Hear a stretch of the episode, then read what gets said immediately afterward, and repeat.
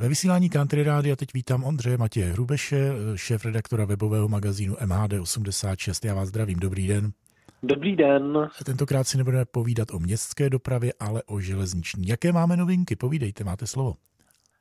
Novinkou jsou nové železniční vozy na trati eh, z Kralup nad Vltavou do Loun a Velvar. Eh, jezdí tam nově eh, železniční vozy Regio Spider od Stadlera, které nahradily dostupující motoráky řady 810.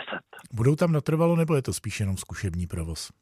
Je to spíš zkušební provoz, je nasazena čtveřice motoráků, kteří mají právě otestovat tento typ vozidel i kapacitou, protože samozřejmě tyto vozy jsou eh, kapacitnější než ty původní motoráky, zároveň nabízejí i eh, nízkopodlažní vstup do vozu, je tam i možnost připravovat lépe eh, ať už kolo, kočárek nebo člověka na vozíčku.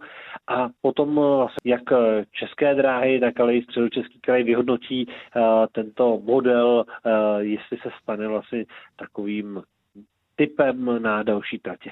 Já ještě doplním, že jsou čtyřnápravové, to znamená klidnější a tižší jízda, zejména po lokálkách. Tak eh, záviďme to obyvatelům eh, Kralupo, Nadvltavska, Slánska a Velvarska a přejme si, aby se motoráky líbily. Za informace děkuji. Já taky děkuji naslyšenou.